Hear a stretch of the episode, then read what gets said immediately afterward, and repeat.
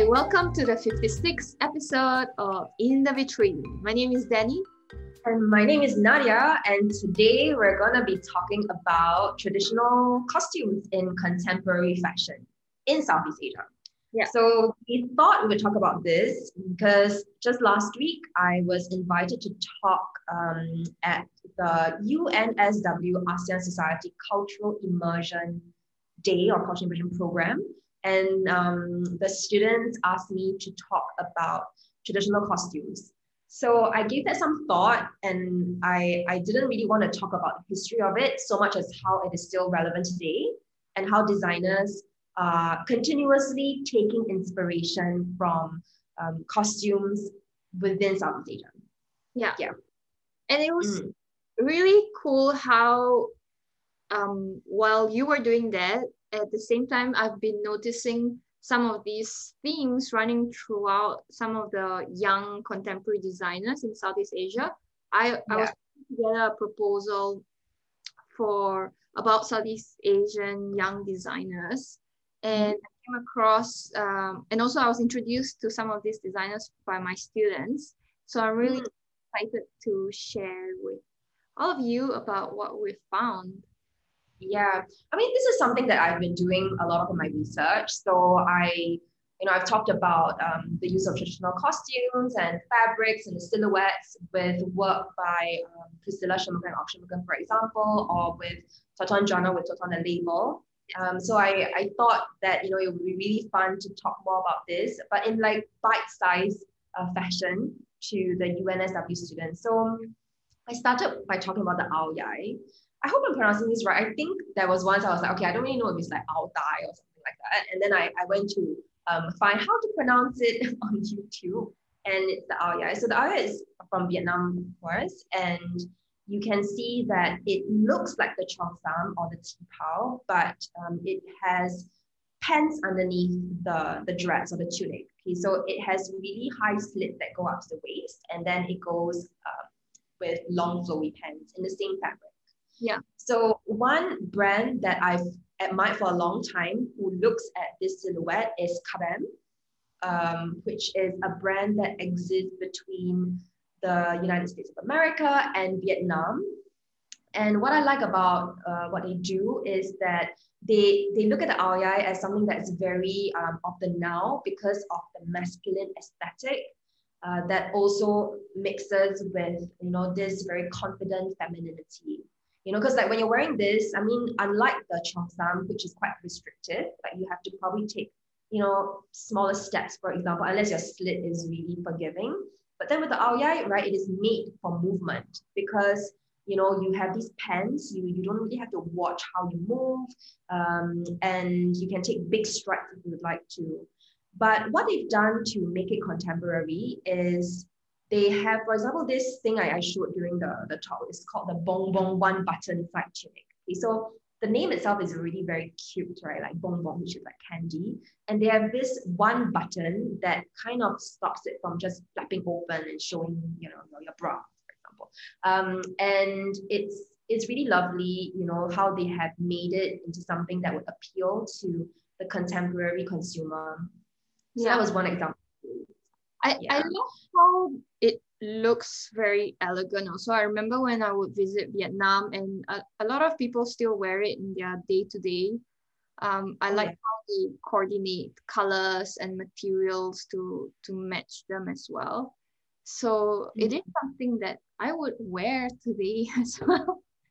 Yeah, definitely. And um, it's just it just feels so roomy and airy. I think I think that's the, the good thing about it. And you know, we have um, moved towards comfort being like the most important thing, especially with the lockdown and pandemic. I think people are moving towards like just wanting to be um, not presentable but comfortable, right? So so that's that's two boxes it ticks. Uh, another thing I talked about was the kebaya. So the kebaya, um, when I showed them the kebaya, I showed them um, Raden Ayu Kartini, who is the Indonesian women's rights activist um, and a pioneer for women for girls' education. So you know, it is a very elegant outfit. It has long sleeves, and you know, it, it also looks like a tunic because it goes beyond the waist. And then there's this pleated skirt that goes underneath it. So even though it's not pants, but again, the ease of movement is there.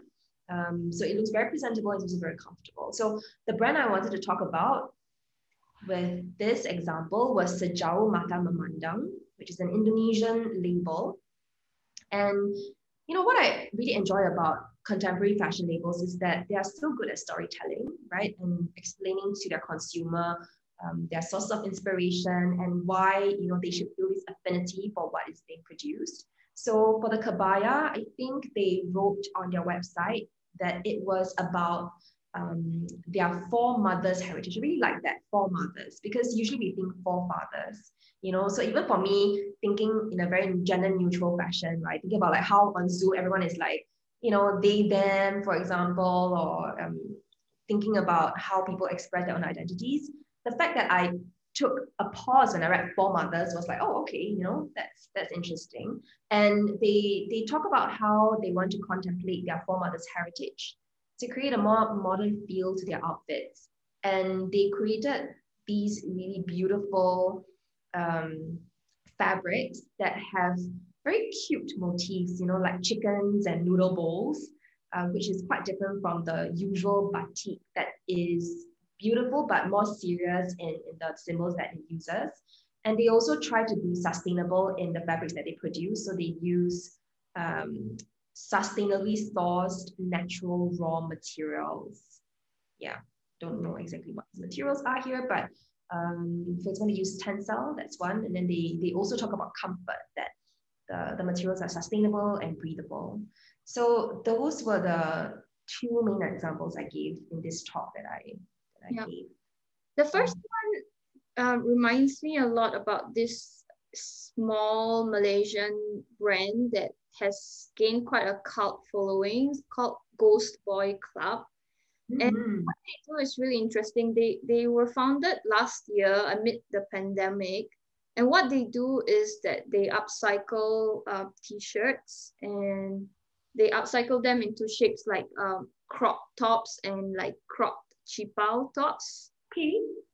And the way that they also the the idea of like visual storytelling is really strong in their in their work, but it really appeals to a very young demographic who is like rediscovering, for example, Wong Kar Wai films, who is like who is this or who was um, encountering them for the first time and is like very enamored by like the neon lights and um, that kind of aesthetic. And it, it speaks very much to to Southeast Asian youths because it's something familiar, but at the same time is done in such interesting, um, what I call like uh, Y2K fashion way, like uh, this cropped um, cheongsams. And some of them are done with, for example, Hello Kitty or like um, mm.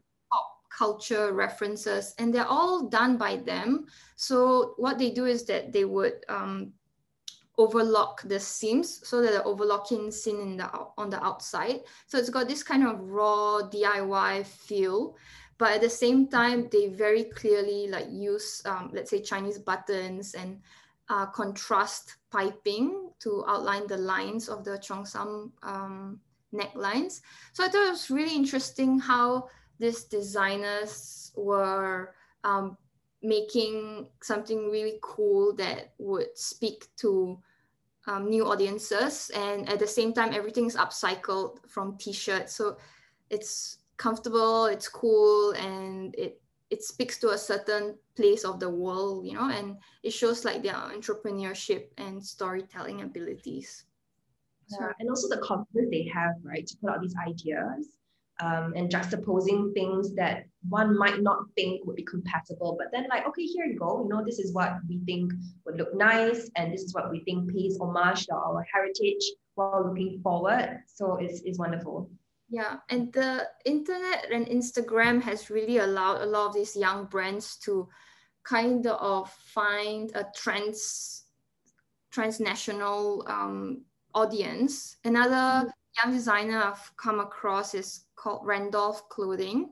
And they are hmm. based in the Philippines. And the Philippines is really known for amazing textiles like the pineapple fabric uh, piña And of course, there's the whole history of the barong and the Filipino national dress. Um, and what they do is that they they would do this um, sometimes they do upcycled barongs and some the, the men's shirts with the embroidery um, and sometimes they create their own embroideries in contrasting colors because usually the barongs have tone on tone embroidery and they're very kind of formal and they're used for a lot of diplomatic events. But the way that randolph clothing has um, kind of translated them makes them very contemporary for for today's young consumer. Some of them are like cropped barongs for men. So that's all like very unusual, like silhouettes and um, motifs that they include into the embroidery. Mm, sounds really good. Yeah, and I think I mean it's it's nice to think about traditional costumes or traditional fabrics in new contexts because that's what keeps them alive, right? Um, and also that's what stops them from becoming costumes, but becoming just clothing or even fashion. Yes. Yeah, so I, I really enjoy um, the ingenuity that goes into the process, the research as well. And also when mm. these things come to market, then there is renewed interest in like, oh, where did this come from? And what else can we do with it? You know, so it's really fascinating. Yeah. So, okay, that's us for today, thinking about traditional costumes and fabrics in Southeast Asia and how contemporary fashion designers are rethinking what they can look like and how they can appeal to um, the consumer today. Thank you very much for listening. And if you like what you listen to here at In the Vitrine, please follow us on Instagram. And um, you can listen to the podcast as well on all the usual podcast channels. Bye. Bye.